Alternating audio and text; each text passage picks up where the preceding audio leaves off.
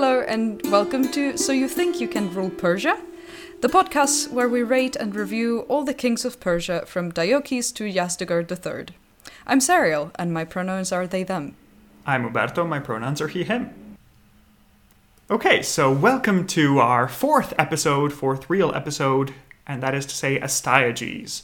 This is our first episode after the publication of the podcast, and we want to thank everybody because they've been really nice. Both fellow podcasters and all the listeners have been really supportive and welcoming, and really excited Thank you so much. We're, we're very nervous. We hope you enjoyed it. All the encouraging words were very appreciated, and hopefully you'll continue listening. Okay. yes, especially now that we're going full Herodotus, and it's going to be a wild ride. Oh, yay! More accuracy.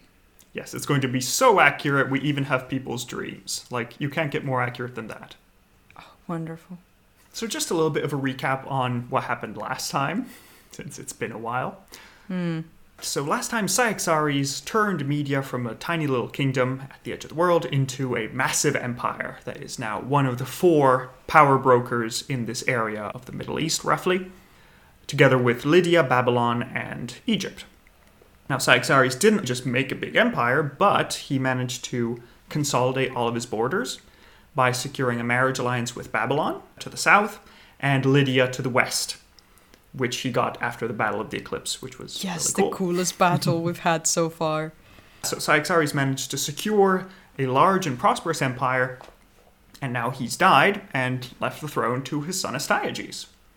So Sariel, what expectations do you have for Astyages? Better, worse than Cyaxares, kind of equal? What is your expectation right now? Well, clearly he's been left with a huge responsibility, and I am sure he will do wonderfully in establishing this empire as something that's solid and like well respected. He will make sure that socially everything works out, that all the people living in it are very happy, that there are no problems, no lack of resources, and he won't ruffle any feathers. I'm sure it will, it will be fine. It will be wonderful. It will be just perfect.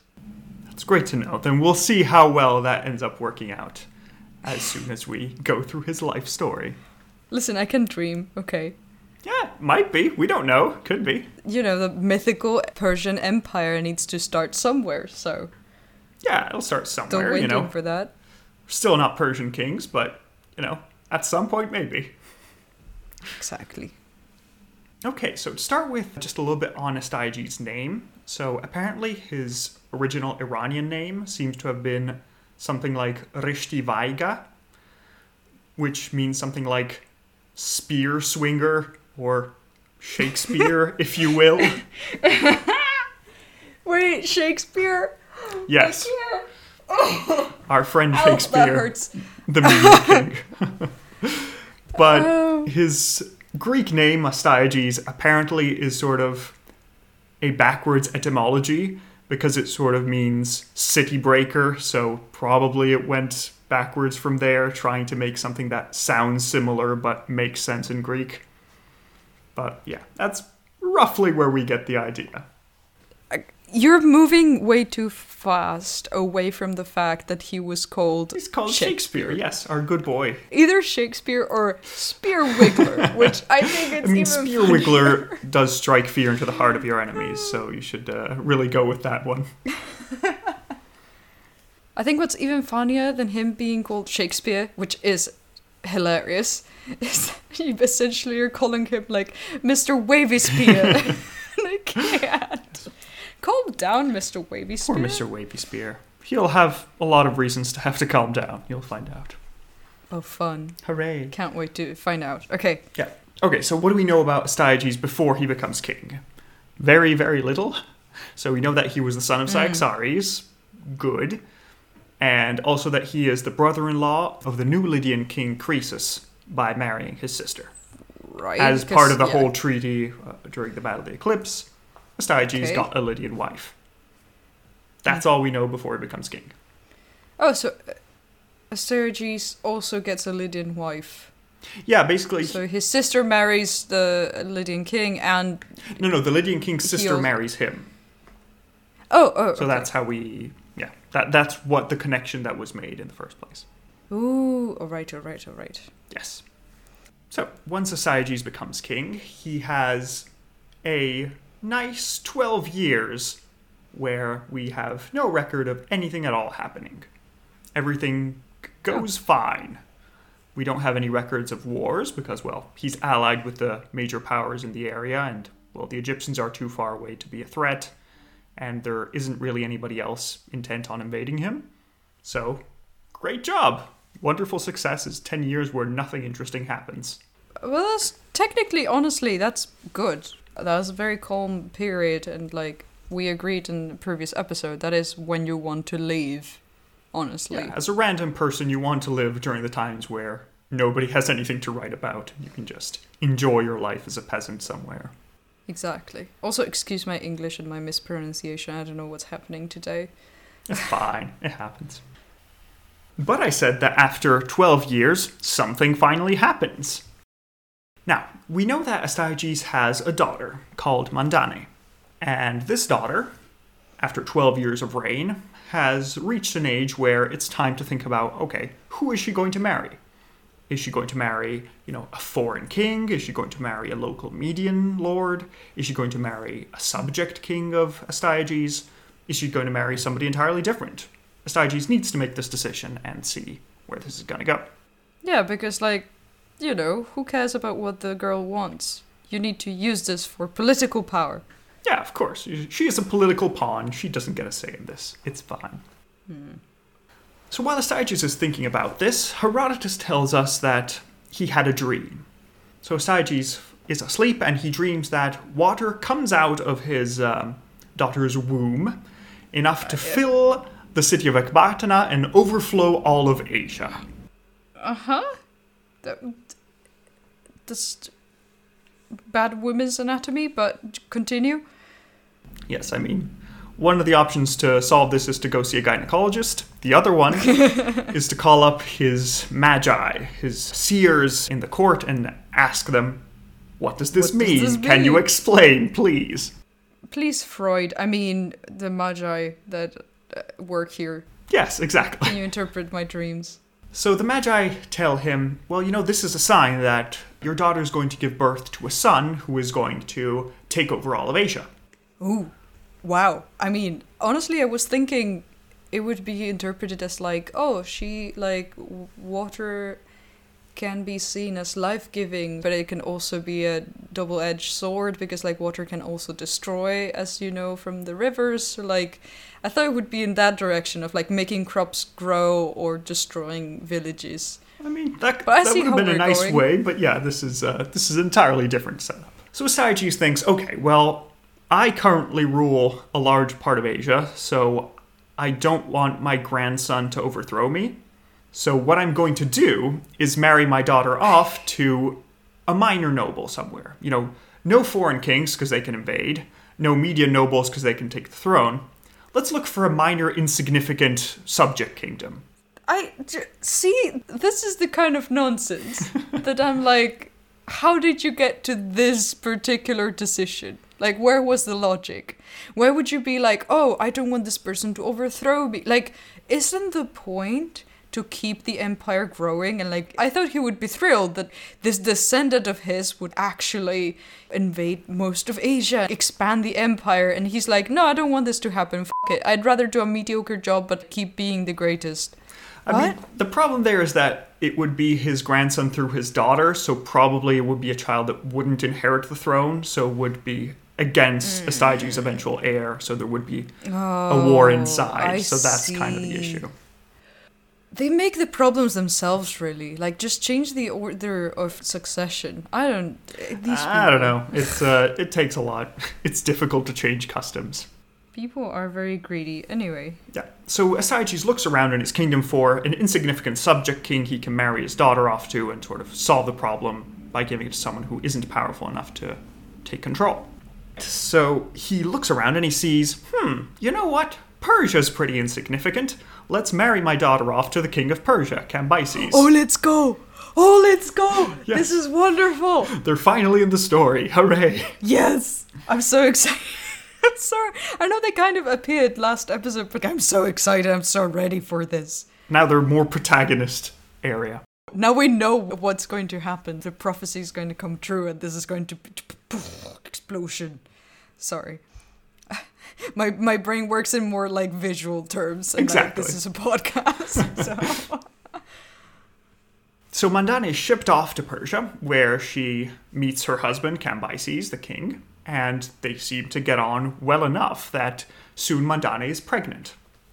And everything goes well, and they live happily ever after for about nine months. okay. Nine months later, Astyages has a different dream, where this time he sees that from his daughter's womb there sprout a whole series of vines that come and cover all of Asia. See, this is going in my direction. I Yeah. just, you know. Your explanation would probably be a lot nicer and lead to a better future than the one we're going to see. Oh, So, what Astyages thinks is that, okay, so I haven't averted the prophecy by marrying my daughter to someone insignificant. It's still going to happen. Mm-hmm. So, what do you do with children of prophecy, Sariel? you eat them. Almost. I'm sorry. I'm thinking. I'm thinking of Kronos and uh, or Saturn. I mean, I- this is pretty thing. close. I don't want my child. Yeah, I don't want my child to overthrow me, so I shall kill them before they. As you said, we need to get rid of the child of prophecy. Because as we know, every time you try and stop a prophecy, that makes it not happen, and there are no negative consequences whatsoever. Yeah, like self fulfilling prophecies are not a thing, and you can totally like that's why you ask the oracle because everything is very clear always about the significance of the things, and there's just only one way to interpret it, and it is totally up to you if it happens or not. Yeah, it's easy. It's fine. Yeah. Um, slash sarcasm, please. Uh, self fulfilling prophecies are a thing for a reason. Yeah. So Astyages calls up his faithful general Harpagus and says, Harpagus, I need you to kill a baby. Harpagus replies, A specific baby? Yeah, every everyone's favorite assignment. Yeah, it's your great job when your boss calls you up, please kill a baby. And Astyages says, Yes, I need you to kill my grandson from my daughter Mandane. I got a negative prophecy, need you to get rid of it. So he sends off Harpagus, and Harpagus is, you know, a bit uncomfortable with the job, but hey, you know, you don't get into generaling without trying to kill a few people. If it's babies, Yeah. eh, happens. If the king asking you, uh, what can you do? It's part of the Yeah. job. So Harpagus goes down to Persia and takes the newborn little baby from Mandane and King Cambyses. They can't do anything because, well, King of Kings Astyages said so. Sorry, I need to kill your baby. Okay, is the Persian king okay with this? The Persian king is apparently okay enough with this that he doesn't do anything Wait. about it. Really? He probably just knows that he can't fight Astyages, and Astyages is his king. That's that's it's like, fair. eh, I Because we mean, did we yeah. did leave it a bit vague if they like made friends with Persia or conquered Persia, and media is like really big now, and Yeah, after Cyaxares, Persia is more of a subject than an ally at this point. Yeah. So Cambyses has to say, uh, I mean, I'd rather We'll you not another. kill my child, but okay, sure, I guess if it's a prophecy. the mother is going to be real upset. Yeah, she is not happy with this. But yeah, Harpagus rides off into the wilderness to get rid of the baby. And riding after a while, the baby is cute and it smiles at him and it makes baby noises. And he's like, "Ah." I mean, I don't want to kill a baby. I love this. I love that the baby has the baby powers that all humans are susceptible to, which is like the cute face and the big eyes and the, the baby noises. Yeah, this general, like, "Oh, like I killed mean-" probably a bunch of people, is like, oh, but it's but it's cute and adorable. like, I mean, it's I small. can't. Yeah, I've been hugging this baby on my travels. I can't really kill it. He should have just Neoptolemus his way through it and just like straight away. just I'm sorry that is Yes. don't do not describe it. If you know, you know. but just done it when he got there, and you know. Yeah. But That's- as fate would have it, Harpagus decides not to. And he also Oh. reasons that Astyages is going to die at some point, and Mandane might become very powerful, and she's not going to remember fondly the man who killed her child. Mm. So maybe he should find an alibi. So Harpagus goes into the wilderness and finds this random peasant called Mithridates and says, You, random peasant, do you want to kill a baby for money? Oh. And the peasant says, Can I think about it first? How much are we talking? And Like- Harpagus hands over the baby to this uh, Mithridates and says, Listen, bring me this baby once you've done the deed. I'll pay you a good amount of money, make it worth your while, and we'll never talk about this again. How is this better? Like, I know you're not doing it yourself, but like, it's still going to weigh on your consciousness. Like, you're still killing the baby. I don't, I don't understand. Yeah, it's problematic, but yeah. So this Mithridates goes home to his wife, called uh, Spako, which is apparently median for dog, just so you know. Okay. And uh, when he goes home, he finds that his pregnant wife had just given birth, and uh, unfortunately, the peasant's baby had died shortly after being born. Sad, but quite convenient. Yes. This is very so, prophecy. So when Mithridates tells his wife, "Hey, listen, I've been uh, offered a lot of money to kill this baby. What should we do?" The wife says, "Don't do it. First of all." I'm sorry, just like the wife having like some semblance of like morals and like at least two more neurons than the husband and being like, please, Just like Listen, maybe don't. no. Cool. And the wife, uh, not only that, she says, "Hey, listen, this is sort of an opportunity because unfortunately our baby just died, but we can adopt this baby that you're meant to kill, and you can hand the other body to this noble, right? Babies all look like potatoes anyway. He won't tell the difference. It'll be fine." Okay, convenient. Good plan. We like it. Let's go. So Mithridates thinks, okay, good plan, Spako. That's a good idea. Let's do that rather than kill an innocent baby. Weird that we have the names, which leads me to think we probably don't. Really, you know, as if the dreams and the prophecies weren't enough of a clue as to the veridity of the story. So Mithridates puts the clothes of the young prince onto the dead baby, and the young prince is then swaddled in nice clothes and kept in the crib they had there. Oh, my heart. And then Mithridates goes over to Harpagus and says, My lord, the deed is done. Here's the baby corpse. May I have the money, please? And Harpagus says, All right, well, here's your bag of money. Oh, well, at least at Off least you he go. pays him. I thought he would be like, no, because like nobody with these morals deserves to be, you know, like I thought he was gonna be a bitch about it. No, seems to be fine. Great. Well, then Harpagus goes over with the baby, goes to Astyages and says, Your Highness, I, I did the deed. It's been done. No, you don't have to worry anymore about this prophecy. It'll be fine. Then ten more years pass, and uh, Astyages rules well enough that everything is going well. There's no wars, no rebellions, no terrible tragedies. He has almost forgotten about that child he asked to murder. Until one day, Astyages is holding court, and his nobles are coming up to him asking for favors, for judgments, all this sort of thing. And at one point, one of his nobles comes up and says, Astyages, listen, I need your judgment on a village that you own. Because my son was playing in this village, and one of the local village boys, one of the local peasants, whipped him, despite Oh, being no. a noble. So Astyages tells this noble, all right, fine, I'll make this judgment. Bring in the child and uh, I'll talk with him. So this little child is brought in to the presence of Astyages. Seems to be about 10 years old. Weird that. And Astyages asks the child, so, I heard that you whipped one of the children of one of my nobles. What made you think you had the right to do that? Hmm. And the child says, Well, Your Highness, you see, we were playing a game with all the children in the village, so we decided that we were going to play Kingdom, and all the children chose me to play as the king. Hmm. But the noble child was angry that he wasn't chosen, so he wouldn't follow any of my orders. So, of course, as you know, Your Highness, as a king, you need to maintain order, so I ordered the other children to whip him for his insolence. Oof. Okay. And Astyages is like, okay, I mean, you know, this is a clever kid. I get that he's appealing to my being a king. I also like whipping my servants when they don't obey. I see where he's coming well. from. Good, good.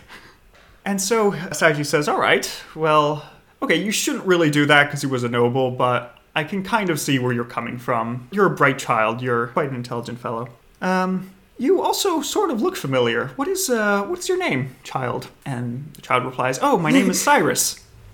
My name is the baby who was abandoned in the woods, who is of noble descent. Junior. yes, exactly. Sorry. And yeah, so he says, "Oh, my name is Cyrus." And uh, Astyages says, "Okay, very well, Cyrus. Then uh, would you mind uh, sending in your father? I'd uh, like to have a word with him." And Cyrus shifts, and Mithridates pops into the throne room.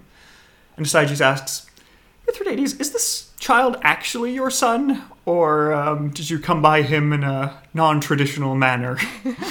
you know, Did you, you is, know, uh, like, where did this baby come from exactly? did you find him? like, the stars just aligned? What? So Mithridates at first says, "Oh, you know, yeah, no, just my natural-born child. Uh, you know, nothing weird about this. It's all normal and fine." Totally fine. We don't share any features, but that's just because we have a lot of recessive traits in the family, so you know it Yeah, that's all. That's nothing weird. But then Astyages gets a little bit annoyed and suspicious and threatens to torture Mithridates Uh. and say, "No, seriously, tell me, or things are going to end badly for you." Mm. At which point Mithridates says, Okay, okay, I'm sorry, Your Highness. This was a thing that happened 10 years ago. Like, a noble, I think his name was Harpagus, told me to kill this baby, and I couldn't bear to do it, so I just raised it as my own. I hope it wasn't too bad. I'm sorry. I didn't mean to do anything wrong. This is, uh, Whoops. this is all I had. I didn't think he would confess to the king. We're in trouble now. Yeah. Oh boy. Oh boy. At which point Astyages says, "Oh, oh, really? That's that's interesting. Good to know. You, you're free. You're free to go. Please send in Harpagus after you. Thank you." Okay. At this point, Harpagus enters the throne room, and Astyages says, "So, Harpagus, remember that baby I told you to kill ten years ago? Did you kill it personally?"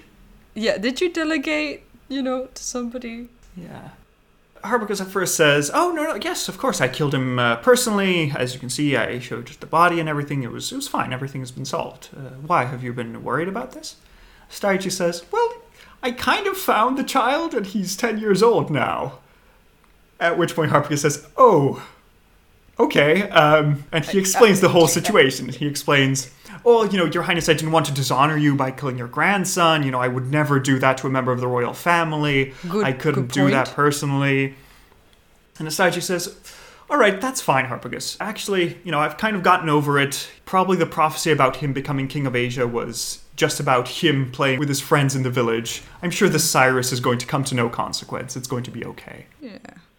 Um, Harpagus, we're going to have a feast at my palace Oh, no. this evening.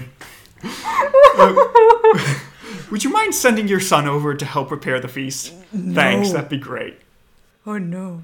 Oh no. So Harpagus goes home to his wife and says, Honey, that's great. You know the child I was supposed to kill? Turns out it wasn't bad. I just sent our son over to the palace. It's going to be fine. We're going to have a nice feast. Huh? I. mm, things are going bad. That is the correct sound. I mean, like, I love that now I have been conditioned to just be scared when anybody mentioned feasts. Because, you know? But also, oh no. Why are we doing this again? This is very forbidden. Astyages, you're just cursing yourself. Like, have you learned nothing? Oof. He already has one curse. He might as well add another one. Wait, We'll he has fine. one? I mean, he has the prophecy that is sort of there, so.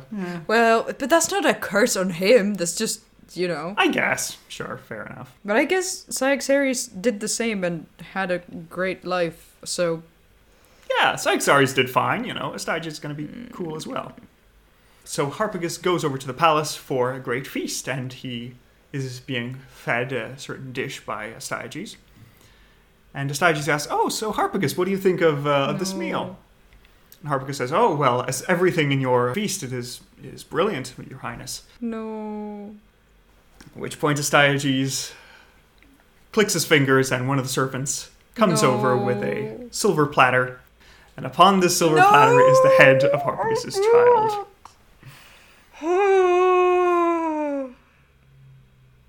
And Astyages says, What do you think about my feast now, Harpagus? And Harpagus replies, Oh, well, Your Highness, I would never disobey any of your orders. Everything that you say is good and correct. Mm. Harpagus, please rebel.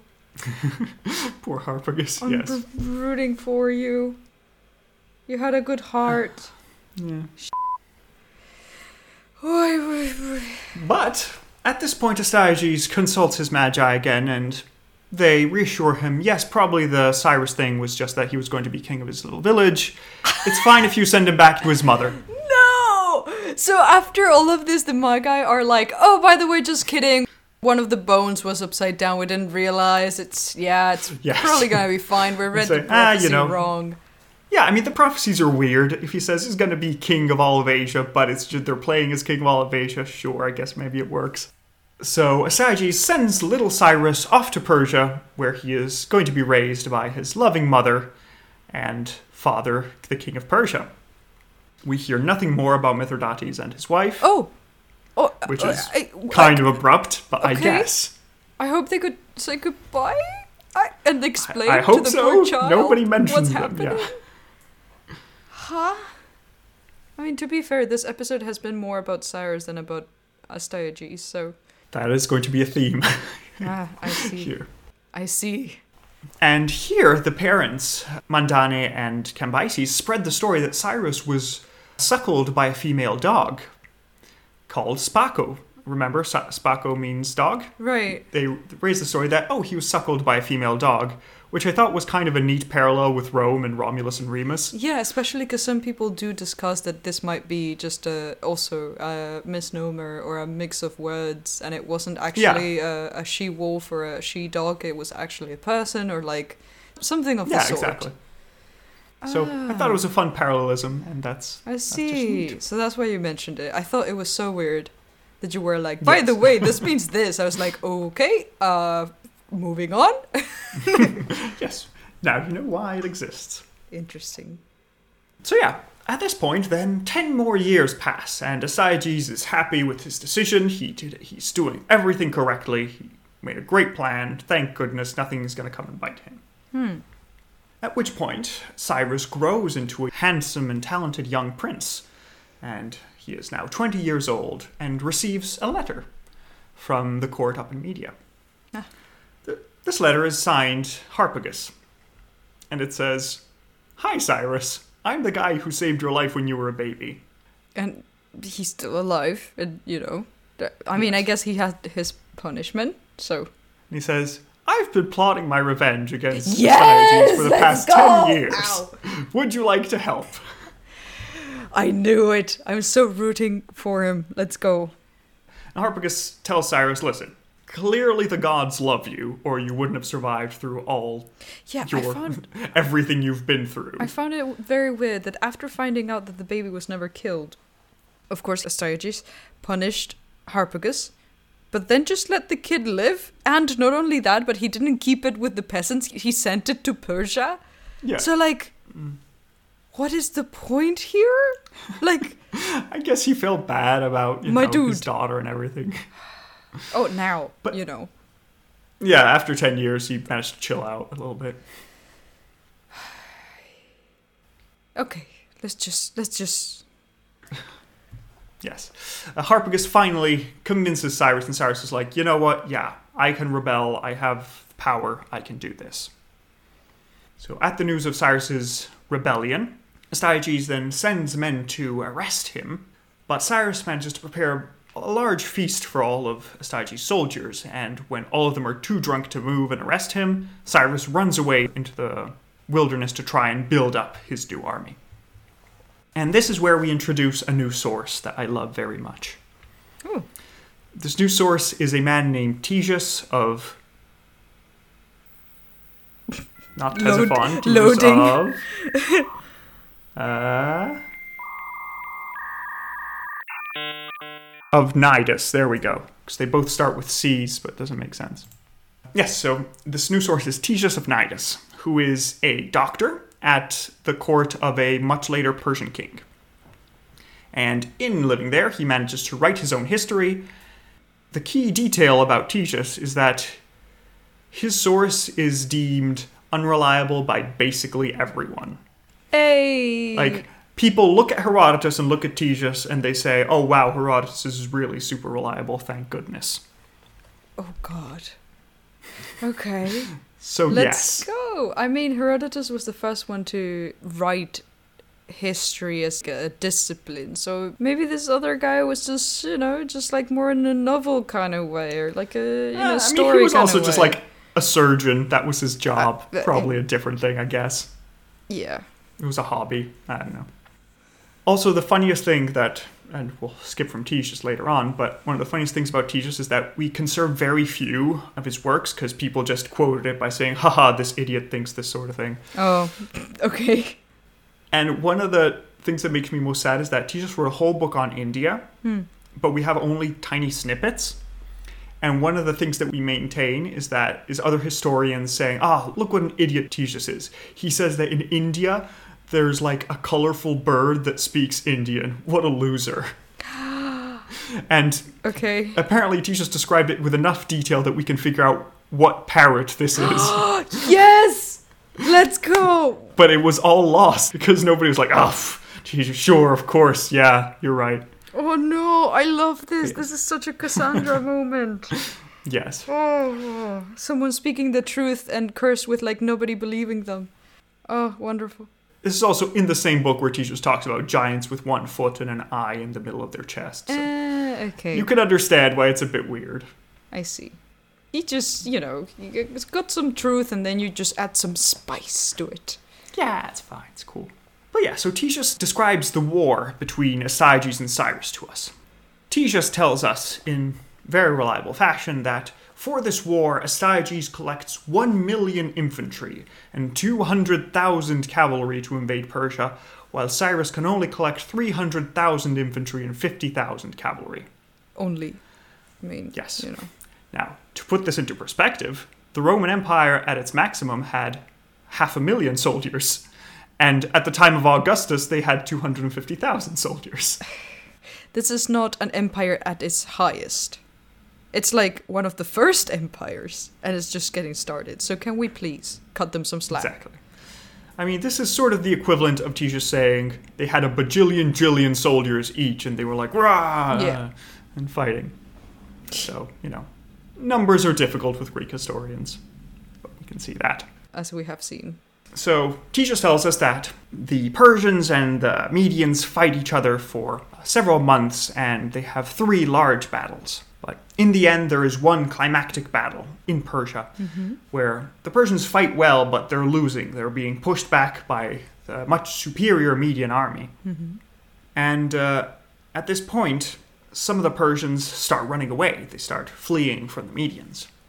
And we get a beautiful scene where all the Persian women start yelling at the soldiers running away. They start calling them cowards, Oh, saying, Why are they're you running? just they, Go they back were just there, like spectating. Like, okay, Yes, they were just viewing. I see. And the best part is that some of the women raise their skirts and show their nether regions to the soldiers and tell them, Where are you going, you cowards? Are you going to enter the place from which you came? Yeah, let's go. that is such a power move. I love them. At which point the Persians are kind of embarrassed and they're like, ah. Oh, if I go back home now, I'll never hear the end of this. Mm-hmm. I should probably face the Medians. That sounds safer. No, I mean, I love the women just being like, "Where you think you're going? yes, Come on, do the one now- thing you have to do, you coward." So, with this invocation, the Persians go back and fight the Medians and manage to turn the tide of battle. Oh, good. And they gather for one last conflict. At this point, we switch over to Herodotus. Oh. Where Astyages puts Harpagus at the head of his armies and says, Harpagus, my loyal general, you need to end this rebellion once and for all so we can destroy this Persian upstart. I knew this would happen. This is so great because I mean, Astyages was just being a dick to everybody, so Yes. you know, Kind of problematic, so. kind of asking for it. Yeah, you know, mutiny. The two armies array themselves for battle, and as they're about to clash, Harpagus turns around to Astyages and orders him to be arrested and handed over to Cyrus. And we also get reports of this in the Babylonian Chronicles, so this is the one thing that definitely happened in this whole story. Wait, wait, but Harpagus was in Cyrus's side. Yes, but Astyages didn't know that. Oh, So, Har- so oh! Astyages made Harpagus the general of his army, and then Harpagus turns around and captures Astyages. wait, uh, Astyages, what is wrong with you? He thought he didn't hold a grudge. Uh, Astyages, what the hell? You put as general of your army the man whose son you killed and fed to him? Yeah, he thought it worked as intimidation. I- Apparently didn't. Astyages, you need you need an intervention, man. like there's something up there not working properly. You're delusional. Like I mm, I'm having trouble following your logic. Is all I'm gonna say. But yeah, so at this point, uh, Astyages is taken prisoner and brought before the young Cyrus, and Cyrus takes the throne of the King of Kings for himself, turning this from the Median Empire into the First Persian Empire, also known as the Achaemenid Empire. Yes! Yes! We did it! We got there! Let's go! Go Cyrus! Go Harpagus! Woo! Yes, we finally made it at long last.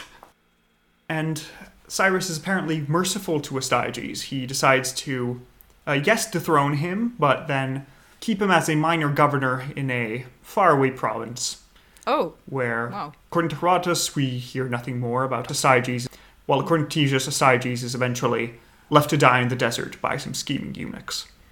Without any more uh, context, because why not? because who needs it? Yeah, it's fine. That's really interesting. When you said he'd be merciful, I imagined he just doesn't kill him right there, but also, wow. I mean, if he made him governor, that's. Cyrus is, an, is a cool dude, yes. And we can hear more about him in the next episode, episode 5, Cyrus the Great. Let's go! I'm so excited. I'm just like. I, sorry. It's a shame you can't see me right now. Or maybe it's better you can't see me right now. But like, I'm so excited. We have our first The Great. And also, he sounds really cool and like kind and understanding. Which is really awesome to see when you get like a ruler that has the fame of doing something incredible for an empire and conquering and expanding and all of these things. Because it's always nice to see that the person who showed mercy and intelligence and empathy is the one who actually did a good job and people liked him and you don't just have to be a ruthless feared ruler to do these things Yes, we'll get a lot more of that in Cyrus's episode, but yeah. oh fun In general, for now, all you need to know is Cyrus is apparently a cool dude who managed to survive a lot of weird prophecy oh, that's stuff. amazing i like him So now it's our turn to rate Astyages and see how he does in our oh i can't wait i'm very excited for these he's a fun one to rate he was very Yes, difficult to like but Terrible things, yeah, yeah, mostly. yeah. also we barely talked about him but I mean, this is basically Cyrus the prequel. yeah, that's true honestly. but he's a fun character to rate so Okay, so our first category is final moments. How did he die? we don't know Well, according to Herodotus, we don't know. According to Ctesias, he was killed by some scheming eunuchs in an unspecified circumstance. I mean, I like scheming. What is your eunuchs. That's- opinion that- here? You know. A thing you'll notice about Ctesias is that he really doesn't like eunuchs. Oh, He is very eunuch phobic. What? What is it when you hate eunuchs? I don't know. why? What happened to you, Ctesias? You'll find out. He becomes not a main character in our story, but he'll become a character Oh, in our what? story. Who? We get to meet him. It's really cool, yes. Okay. we actually have two historical sources meeting each other in the course of our story. Oh, That'll okay. really. I'm excited. but Astyages' death, what is your thought on But uh, I mean, it'd be cool to have some more detail. Yeah. I'm honestly between like a zero and a one, Yeah. because maybe one for the Ctesias thing, but eh. Not even. I, I'd go for one because I feel bad, honestly. Because Ctesias does give us like a teeny tiny bit of something. But yeah, I, I'd understand a can't zero, remember honestly. if we gave anyone a zero before. We gave Cyaxares zero and 'cause- just because they both Oh, yeah. disappear into Mm. history, really. I guess this is one more than a zero, so I guess a one would make sense. But also, if you give them Yeah. a one and I give them a zero, then he gets a one. So maybe I'll give. I mean, this is half points, Ah, by the way, final moments. So Yeah, then If we both give him a 1, he gets a 1 t- out of 10. okay. Otherwise, okay. he gets a half then, point. Then a one. I feel like that. That's fair. Okay. So final moments, 1 out of 10 We points have for a, a hint, you know, like a expensive dish with a lot of different flavors, and we have like a little hint of something that like maybe it's there, but you're not quite sure. Yes, a teeny tiny aroma. I don't know where that Nothing more. comparison came from. I, I don't know. I'm tired, guys. That's fine. Next category is battle hardness. How good was he at fighting, at battles, all that sort of jazz. So overall, I mean, he didn't really fight any external wars that we know of. He lived for quite a while without any of those. That's good. The battles he fought are mostly with Cyrus near the Mhm. rebellion. And there we have the dubious battles with Ctesias, where he seems to have been winning at the beginning. And then the only one that we're absolutely sure of is the battle where Harpagus switched sides. And So that epic. I don't know if you So can count that epic. as a battle. So good, but yeah, we don't really have any like he didn't use any particular strategy or like did anything really interesting that has been mentioned. Of course, Not based on the sources. Like obviously, I don't know. Yeah, but I think Cyaxares just gave him a really stable situation. Yeah. So there wasn't much you could have done even if you wanted to. Mhm. So yeah, I think I'm gonna go with a one again Yeah, for battle hardness, too. just because Me as well. Yeah. he yeah. did something presumably during the rebellion, but that's it. So a one and a one gives us a two out of twenty for battle hardness. Good. Next category is scheminess. Oh, yes. how good it was he This at one. schemes and manipulating people and doing that sort of thing. This is out of ten. This is out of 10 again. Right. Yeah. So let's recap. He tried to have a baby murdered. Mm-hmm. Well, first he had a dream and then got a prophecy and decided Yeah. I mean, you know, that's not especially schemy, no? to- to marry your daughter like strategically because of a weird guess. prophecy. I mean, fair enough. I can see that. That deserves a little I, bit. I would say that the daughter has a different opinion on this, you know, Sure. Fair enough. So we had that. Then he tried to kill his grandson. because of another weird prophecy, which, yay. Yes. Then he tricked Harpagus into feeding him his son. Which he did, and that gives him most of the points because that is ridiculous. Yes. And then he made some weird decisions. Yeah, I don't know how schemy that is and just Yeah. rather than just a bit weird. It, it feels schemy in the sense of like it feels like you know he's trying to strategize and see, but like it's just wrong. It's just the wrong way Yeah, to go not. about it. Not a great plan, yeah. So I wouldn't be going very high for scheminess. I think he's more shocking Yes. than schemy. I'd give I'd say a three. about three. Yeah, I'd be going for a two. Hmm. So the two and three for scheminess, we end up getting five out of twenty for scheminess. Fun. Next is shock factor, which I think is Yes. his round. Oof. shock factor. This man. He, yes, he again, a lot of baby killing. Uh, we need a trigger then warning for this episode. to Maybe in the comments, just like, hey, some intense Possibly, things yes. happen. You know. Yeah, worse things will happen, but yes. Yes, this is a lot. ancient history. The past is a terrifying place.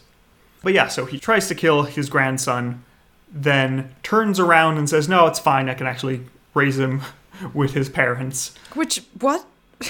Yeah. Then he feeds Harpagus' child to him, and But also doesn't like great. depose him of his rank or anything. Just like yeah, you that's know, very, just makes him real real angry, and yeah. still keeps him with all his power. No consequences. yeah, I can see no consequences to this.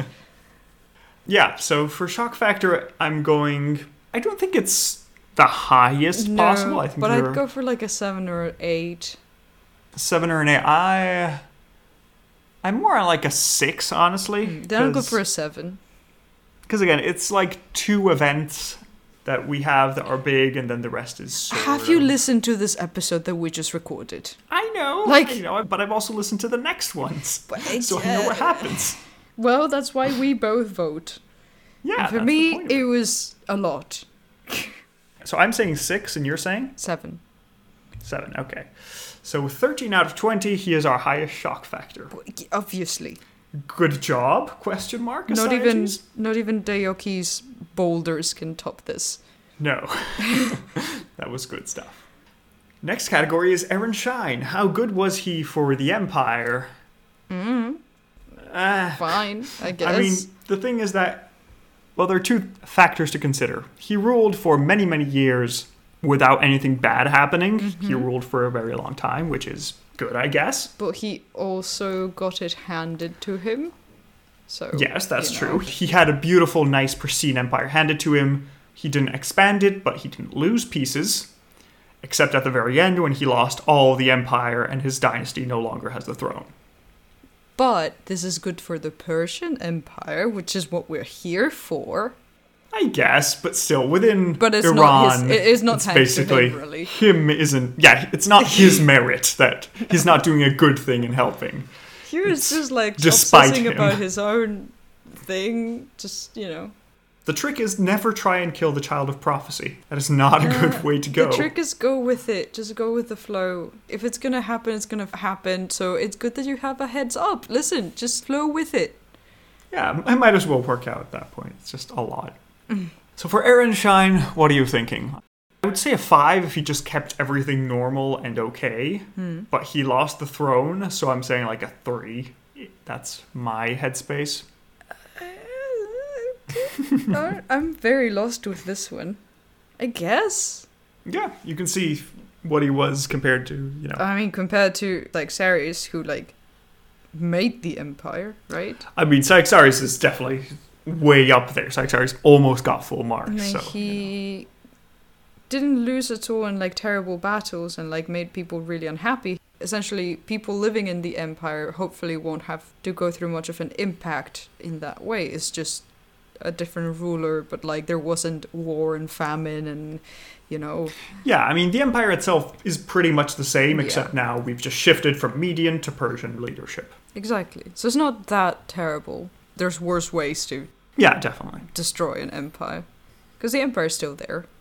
Uh, I guess a three, because he, Mm-hmm. Yeah, I was going because you know he well. he did keep it in one piece for those all those years. Okay, so 3 and 3 gives him a 6 out of 20 for Aaron Shine, which makes him just above Phraortes. Just one little point above him. Wait, what did Phraortes do? Phraortes died in battle in front of Nineveh. He tried to gather the Uh, whole right, thing. yeah. for- The the failed Avengers, the Infinity War era. Of yes, it. yes. basically. Okay, so Listen, we all learn in different ways, and I try to remember things out. however I can. That's cool.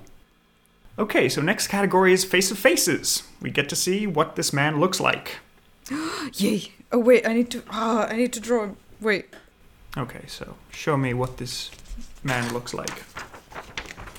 And viewers or listeners, you'll be able to see this on our website with all the other doodles. So, this is a wonderful drawing where we have there's basically Astyages in a cloak with a beard and a crown with darkness over his eyes as a servant whispers into his ears, Your grandson will overthrow you. And Astyages says, Hmm, as he thinks of a brilliant plan to get rid of the child. Okay, very good. So now I'm going to share the image with Sariel so they can have a look at Yay! what our boy looks like. Now, we don't really have a contemporary drawing of him, unfortunately.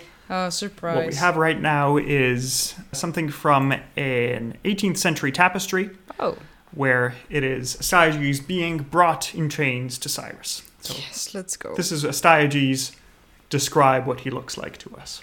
It looks well very 18th century, so you know Yeah. very stylized and kind of a mismatch of 16th century armor and Roman robes, and it's a bit of a you know non-historically accurate old-timey armor, I guess, for a king, is what the painter Yeah. was thinking, which looks really cool. Just you know, I don't know Yeah, how accurate. accurate. Yeah. He's wearing a hat, like a helmet, but only the head part of a helmet. Nothing covers the face. You can see his face. He's got a beard, a white beard. He's on profile. And the helmet has a crown, like a golden crown embedded on it, which is a cool style, you know? I, I like Still wearing a crown. choice. Still wearing a crown, but wearing a helmet too. And it has the decorative feathers on top, which you would definitely not wear in battle. I, I mean, mean, it could work, you know. maybe- if, if you're going to be not- leaning from the back, Yeah, you know, maybe if he's an old man. And yeah, just uh, blue and red robes and metallic armor, like shin guards. It's nice armor from the future, but yeah. Mm-hmm. So, what do you think about this? How would you rate him? I mean, it's not contemporary, so it's eh, and it's a very 18th century Western take on this story, on this character.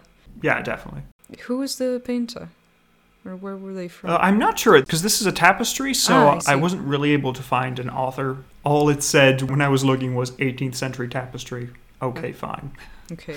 But yeah, so how many points would you give him? Uh, I mean, I drew him in a very different stage of his life. This is kind of like the defeat, Yeah. of, which is what you Yeah, want to this is the see. Like, you- don't want to make a cool Yes, I'll, painting I'll show of, you the full tapestry in a moment. but, yes, uh, of the evil Astyages. yeah, this is him more of like sad, defeated old man rather Yes. than, haha, I'll kill my grandson. Uh, I guess it's fine. Like, I enjoy it, and it's pretty, and it has cool details. It's just Mhm. not, you know, it's an interpretation, and it has nothing actually Yeah. uh, accurate about it.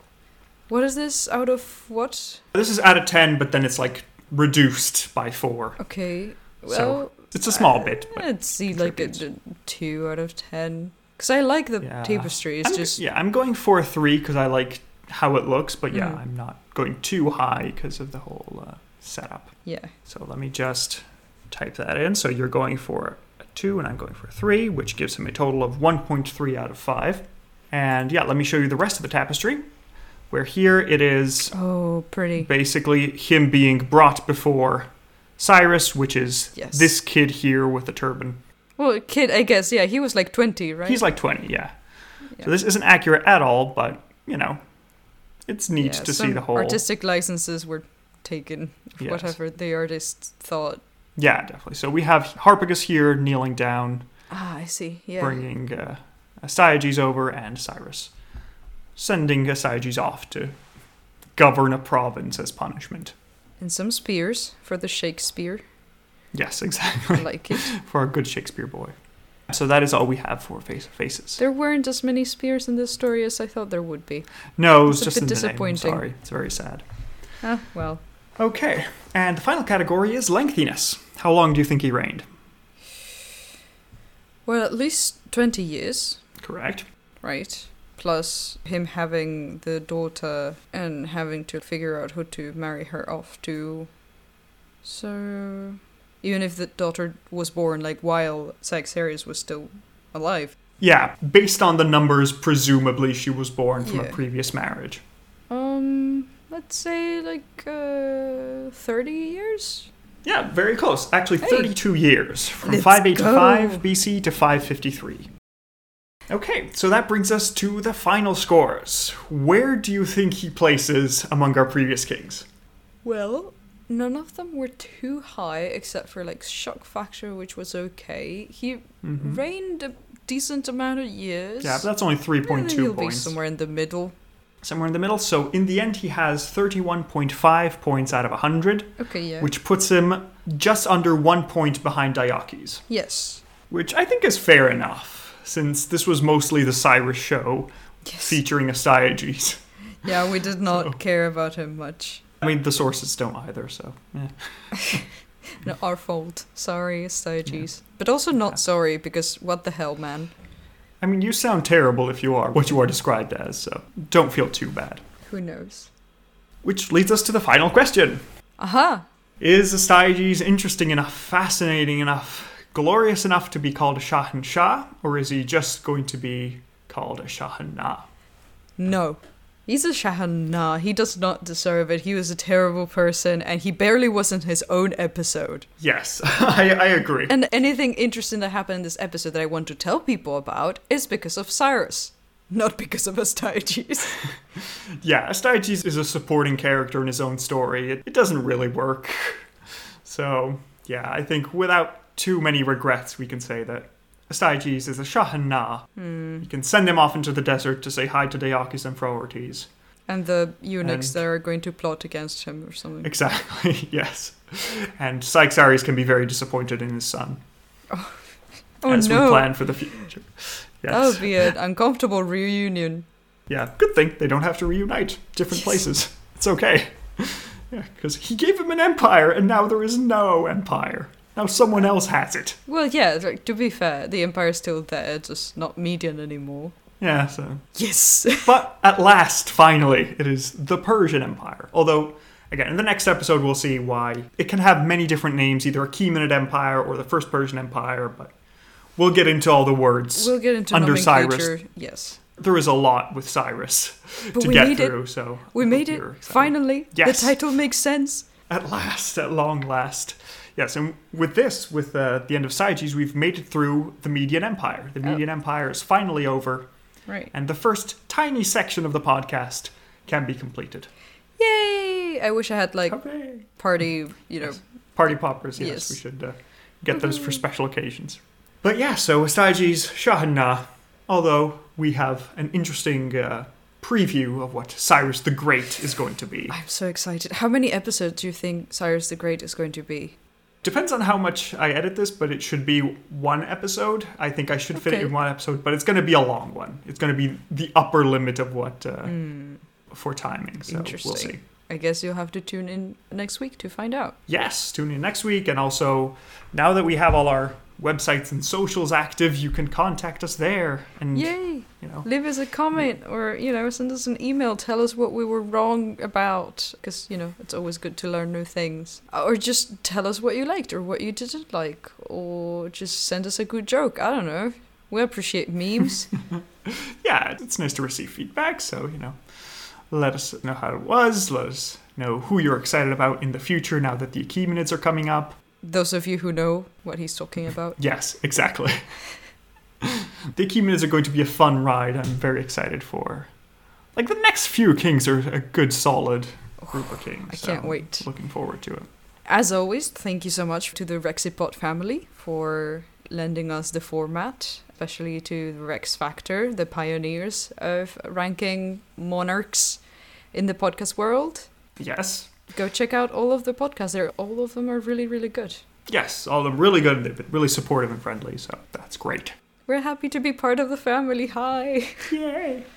So you can look for more details on this at so you think you can rule Persia.wordpress.com or on Twitter at ranking Persia, and I think it's the same thing on uh, on Facebook. So you could look that up as well. We'll have some links on the episode notes. Yeah, You'll figure it out. It'll be there. It'll be cool. Okay, so I guess that it for this week. So I hope you'll join us next week for episode five, Cyrus the Great. I can't wait.